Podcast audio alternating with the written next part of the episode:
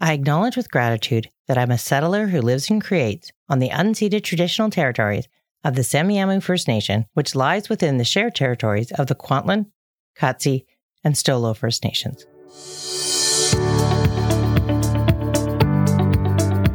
We are going to be answering listener questions, and as my quote of the day says, today I will give it my sum. I have a very special friend who I hope to meet in person one day once the borders between Canada and the USA are open again.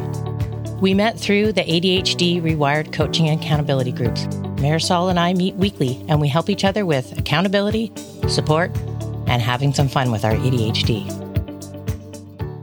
Welcome to the ADHD Friendly Lifestyle. I'm your host, Moira Maben, a woman, mom, educator, and I have late diagnosed ADHD. This is the place to practice getting rid of guilt or shame and spending more time with our strengths and passions. There are things that I wish I had known about my ADHD sooner that are allowing me to make different decisions to make my life more ADHD friendly, and I want to share them with you. For show notes, including next steps, resources, and articles on this topic, visit ADHDfriendlylifestyle.com.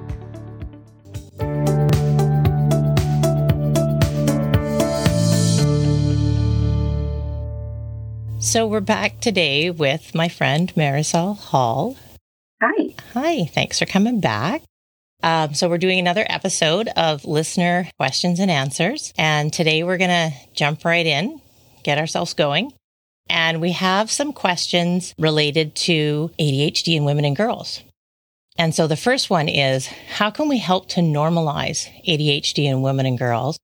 And then the follow up is how to get providers and the general public to be more aware of the various types of ADHD so that girls have avenues for understanding themselves earlier in life?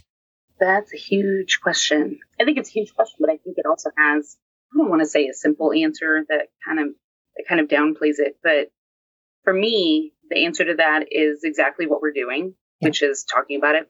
For me, I've taken on a role of being an advocate for people to hear ADHD and attaching it to, to me and so they see that I'm, you know, a biology professor.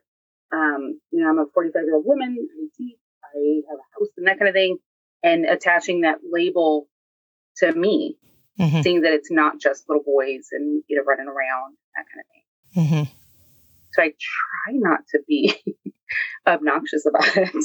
But if it comes up, I will mention that I have ADHD. Um, I'll casually mention in conversation um, that maybe today was a hard day because my executive function was low. And so I kind of try to use the terminology or, or kind of sprinkle in some of that information into regular conversation. And that way they get a sense from me like, hey, does she have ADHD? Or, or I may just say it um, so that it does become more normal. I, in other words, I talk about it like it's normal. Yeah. And I, and I think like definitely that's one of the main reasons why I'm having the podcast and why I am just so open about what my struggles are and what my thinking is. And, but I also coming from an education background, I spent a number of years working in helping to normalize and demystify autism. And in doing that, one of the big things that we were trying to do was help kids and adults understand behaviors that they didn't understand and how they actually were similar to things that we do. And yes, that's true with ADHD, but I think when people who don't have ADHD have conversation of like everybody's struggling as a parent, things are really hard. But the the reality is is that it is harder and it is harder in every aspect of your life. It's, it's pretty consistent when you're feeling that struggle and that overwhelm. Yeah. And so I think as women and as girls, there's still that enculturation of trying to fit in, trying to have yourself fit. And so I'm, I'm learning a lot from listening to the experiences in gender diversity, in neurodiversity, in um, any marginalized group, right? Anytime when you're sort of something other than the the expectation. And so the more that we can have normal be a, a whole wide variety of things, normal being you and what those expectations are of people. But I think the talking about it is the number one thing Yeah. Jessica McCabe with How to ADHD. Her videos are so good for that, Yeah. especially for girls, right? For helping them understand um, and being able to see themselves. I do know the one other thing I was going to say that's sort of a bit on the serious side. If there's any teenage girl who is being looked at for anxiety, depression, or an eating disorder, they also need to be screened for ADHD because there's a very high likelihood. And the other one that I just recently learned about, which is going to be in an upcoming episode, is it's the same issue with postpartum. Postpartum depression. When women are experiencing postpartum depression and they were screened for ADHD, I believe it was around 60%. So having that screening um, is super important. You know, that's a really excellent point. That's a great um, Yeah. link Yeah. there because it, it makes so much sense. And especially having, I, I did not have postpartum depression. Um, I will say that there were a few kind of, you know, there were some, like anybody, there were some rough patches, right? But I can absolutely see how, um, I mean, having a baby is a huge, incredibly huge deal. Um, and then if you already um, have difficulty, you know, just kind of organizing your life in general, and then you throw in this massively huge, um, for lack of a better word, disruption. Um, it's an amazing disruption, but it's a disruption nonetheless. Mhm. Um, that's huge. That's incredible. And then throwing in hormones, um, just the effect that hormones have uh, is enormous. Yeah, because because when wom- women are pregnant, their estrogen goes up, and so that helps their ADHD. And then postpartum, it drops, and so it's much more difficult. And then I had both my kids had ADHD. None of us knew we had it. So for me, one was hard, but I was doing okay. Um, but she wasn't the child that everyone wished on me. Um, you know how you know for some people they're like, "Oh, I hope you get a kid that's just like you." But she had real challenges with sleeping. And then my second was the child who, um, cause he just never stopped and he was very tall. So he could get into everything. And, and so the wheels were off the bus and I thought I was losing my mind. I just thought I can't, I can't manage this. Yeah. And then, and that's when I was treated for anxiety and depression, but the, but the overwhelm never went away. It never went away. Right. and and I totally agree with you. So many stories um, that we've heard of, um, you know, one I had one, and things were kind of it got harder, but it was okay. hmm And it, it almost, for some reason, seems like having the second one, like that's just kind of all of a sudden things become too much. Um, I had my first daughter, and you know things things were generally okay. Obviously, you know when she's an infant, um, but then as she got older, and like I, I had mentioned in the previous episode, um, by the time she was 18 months and in daycare and that, you know, preschool and that kind of thing, um, there was just something different. And I remember mentioning to my friend, um, she would get so mad. She would get, and, and I was like, she was my first. So, you know, I didn't really have a lot of experience, but I'd seen other people's kids and stuff. Um, she would get so mad if you didn't let her do something or whatever. Mhm. And I said, I remember telling my friend Shannon, I said, this, I don't think babies are supposed to get this mad. Like, I don't think this is right. And she's Mhm. like, well, she, you know, she's 18 months. We'll see. And I remember it. I remember because we knew someone um, at the time. Um, she had a daughter with ADHD, and but she was also diagnosed with ODD, um, oppositional defiance disorder. And I remember telling her, I said, "What if she has ODD?"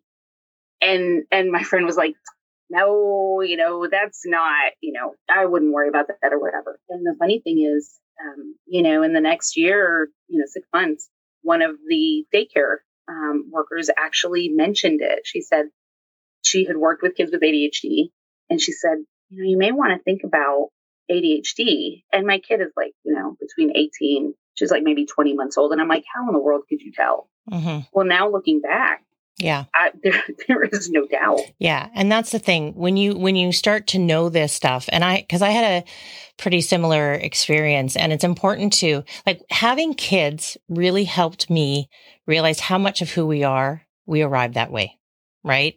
And so that, you know, that really helped me.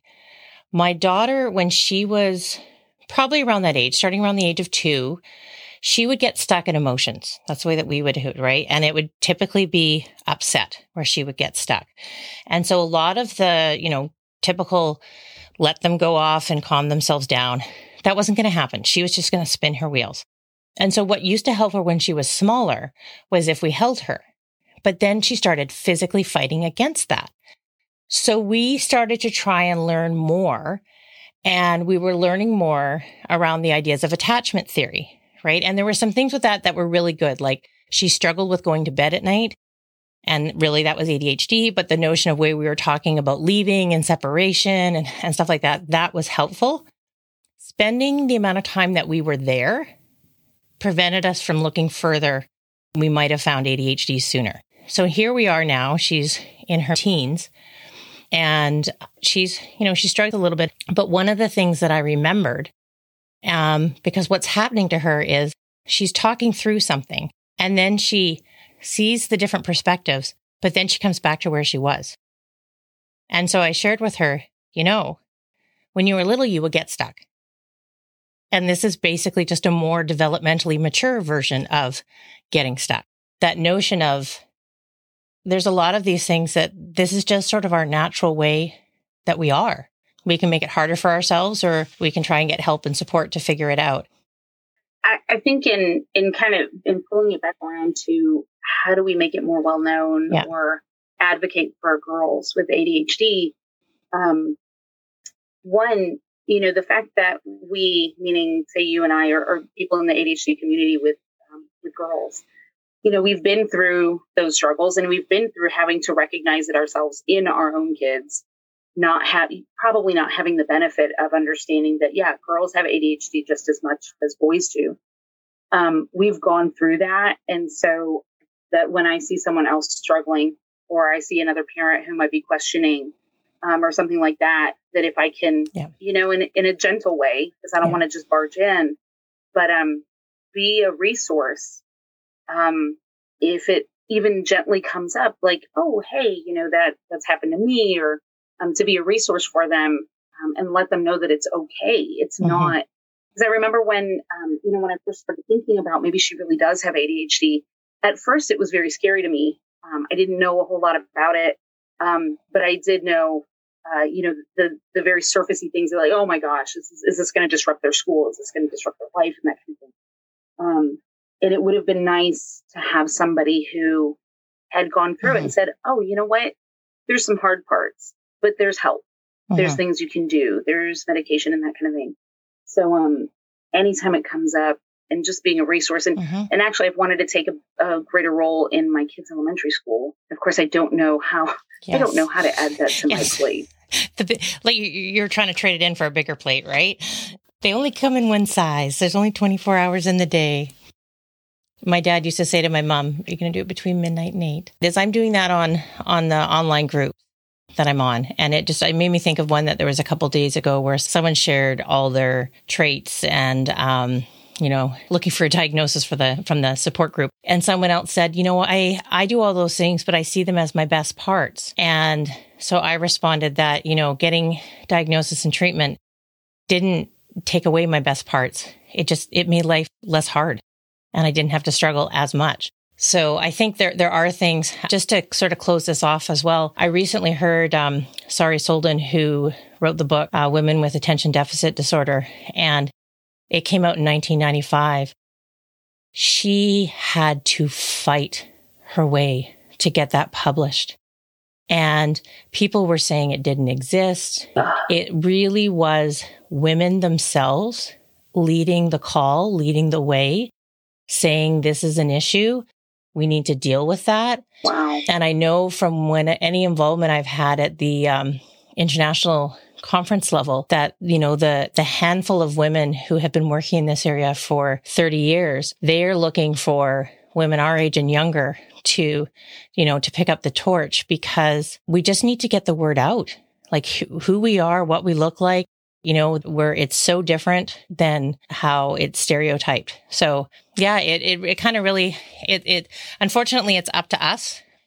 You just gave me goosebumps. Like, honestly, um, the fact that Sari Solden had to fight to get that book published. Um, cause it's an amazing book. Mm-hmm. It's mm-hmm. incredible. If anyone hasn't read it, um, incredible book. Mm-hmm. Um, it just gave me goosebumps to think that people were just like, no, it doesn't exist. Yeah yeah. um, and how many people have been unheard yeah. and how many people struggled thinking that they're all those things struggled thinking i'm not good enough I, why can't I do this? Why, mm-hmm. what's wrong with me? Mm-hmm. Um, and thinking of our own daughters. Um, and see now, now I'm really going to get emotional, but thinking of our own daughters, um, growing up through that and not understanding. And that's one of the things, um, sorry, I know you're trying to close this out, but, um, the last, the last thing is I'm so grateful for two things about my daughter's diagnosis. One, she had the, um, she had that oppositional streak. She has that, um, it was very outward. She wasn't the typical kind of girl, you know, the daydreamy, um, inattentive type. Um, and so she, so teachers did notice. So things were noticeable. And that's why she was diagnosed so early at six and actually before, but we just didn't do a formal diagnosis. And so I'm thankful now. I am thankful for that. Um, as well as her teacher who was, who was willing and I say daring because I know a lot of teachers are, um, told to kind of shy away from actually telling parents like, Hey, you know, you may want to consider something is I, I realize the liability and that kind of thing. But I thank her teacher so much for for being daring enough to have a frank conversation with me, um, because that is just uh, it's a sad feature if we don't take up that torch um, and move it forward. So um, so Sari Solden and lots of other people started it, but we need to keep going. We do, and um, I had to fight for my daughter's diagnosis at the school level. They didn't see it. There were teachers that saw it earlier. Um, but she had one of the best things is she's she's in ninth grade. She has been with the same group of friends since kindergarten. And so she can lean on them. And the year that she didn't have them was the year she was diagnosed and she was falling apart. Um, because when she missed things, they would be able to tell her what she missed. And when she had a hard time starting, they would help her get started and, and all of the, and all of those things.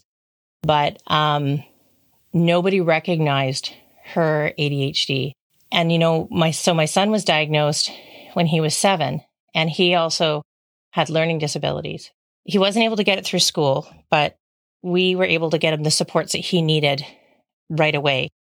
And he's had consistent support and he is doing really, really well. You know, he's reading at grade level. He's got lots of things and he's, um, going to a school for kids with learning disabilities and ADHD. And that's a really good fit for him. My daughter was 10. And so she had 10 years. Like in British Columbia, my son is entitled to an individual education plan because he has learning disabilities. My daughter is entitled to nothing. It's not tracked. It's not followed. There's no support. So as parents, we've really had to say, okay, like not only did she have longer, you know, and being the first child, right? Training up the parents, but back to what you were saying, my kids' experience is completely different than mine. You know, they don't see the things that I saw as character flaws and moral failings as that at all. You know, there's some sensitivities and there, there is that, but it's, they know it for what it is. And so I think their experience is going to be completely different than mine for the better. So just want that for more people. Mm-hmm. Absolutely.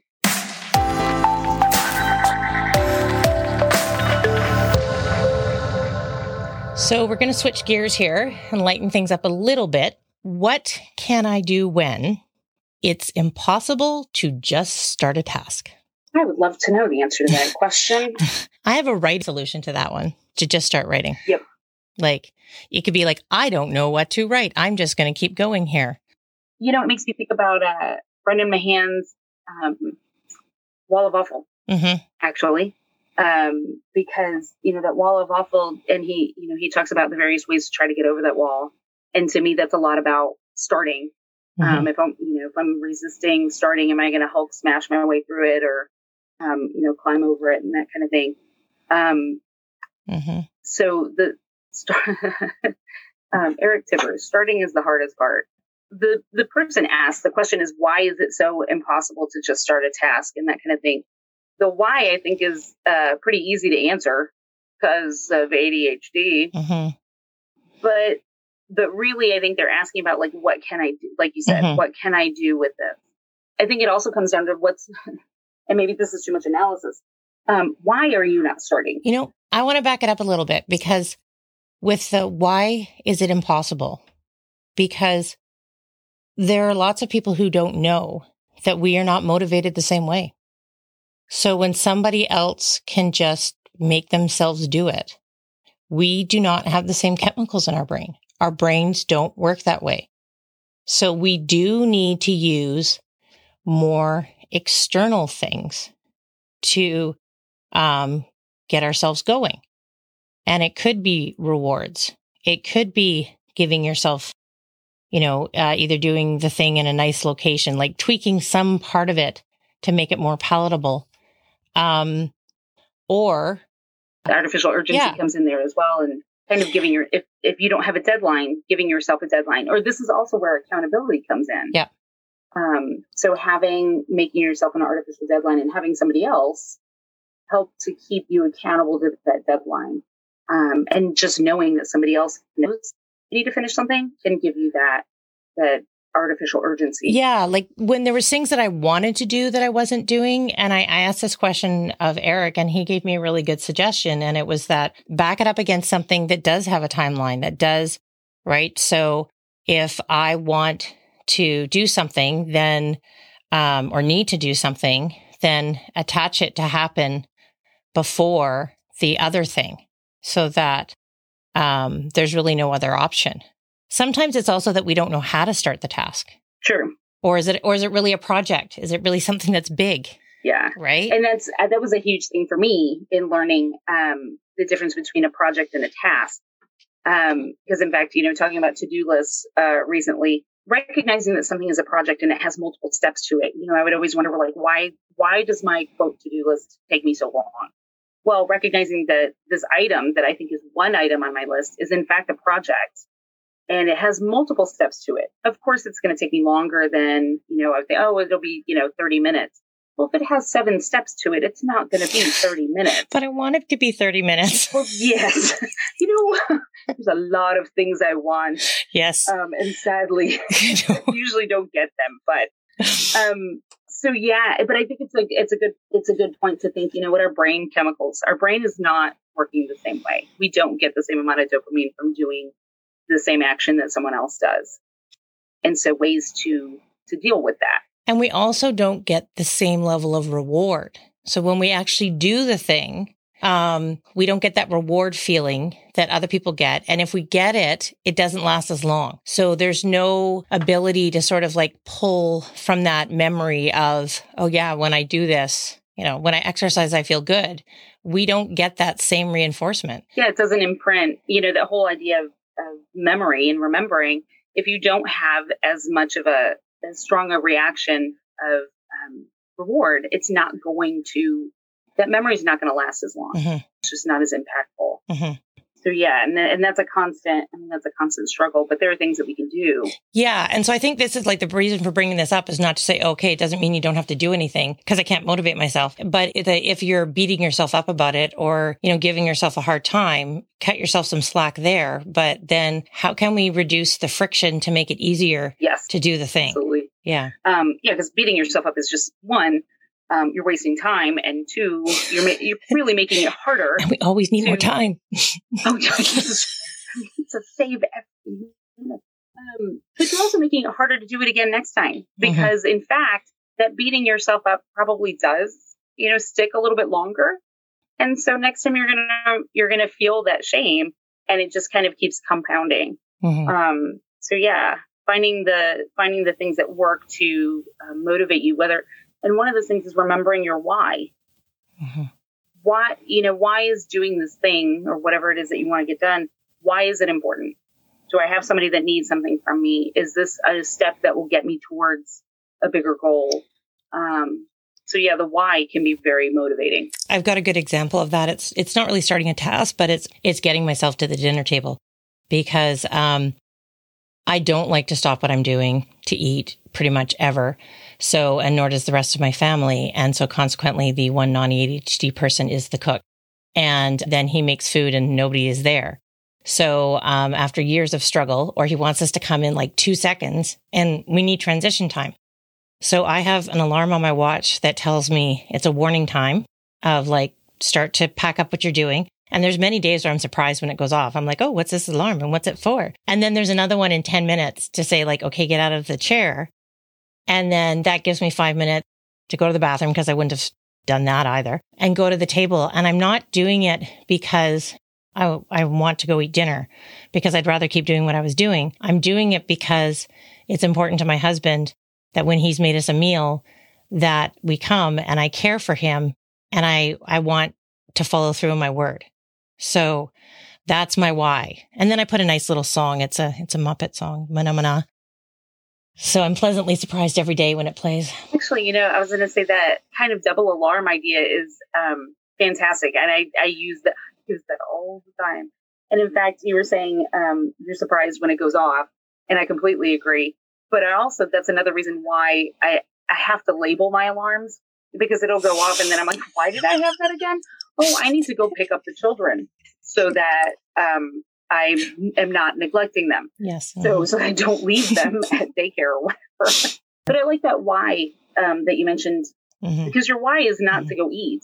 Your why is because you want your husband to know I appreciate what you're doing for me. Yeah, please keep and cooking. I, yeah. don't stop.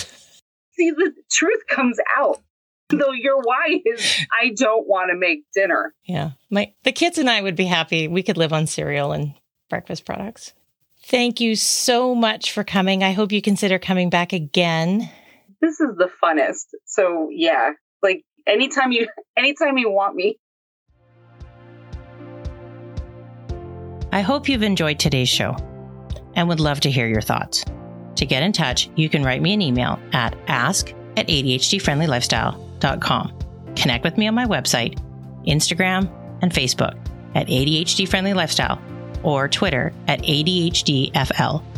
Every episode has a website page with show notes, transcripts, next steps, resources, and articles related to the topic. To get these, visit ADHDfriendlylifestyle.com. If you'd like to support the podcast, the best way is to subscribe on the podcast player of your choice and by taking the time to rate and review it there. And here are other podcasts for your listening pleasure. On Hacking Your ADHD, Will Curb gives tips, tools, and insights. Brendan Mahan hosts ADHD Essentials, focusing on parenting and education. Thanks for listening. See you later.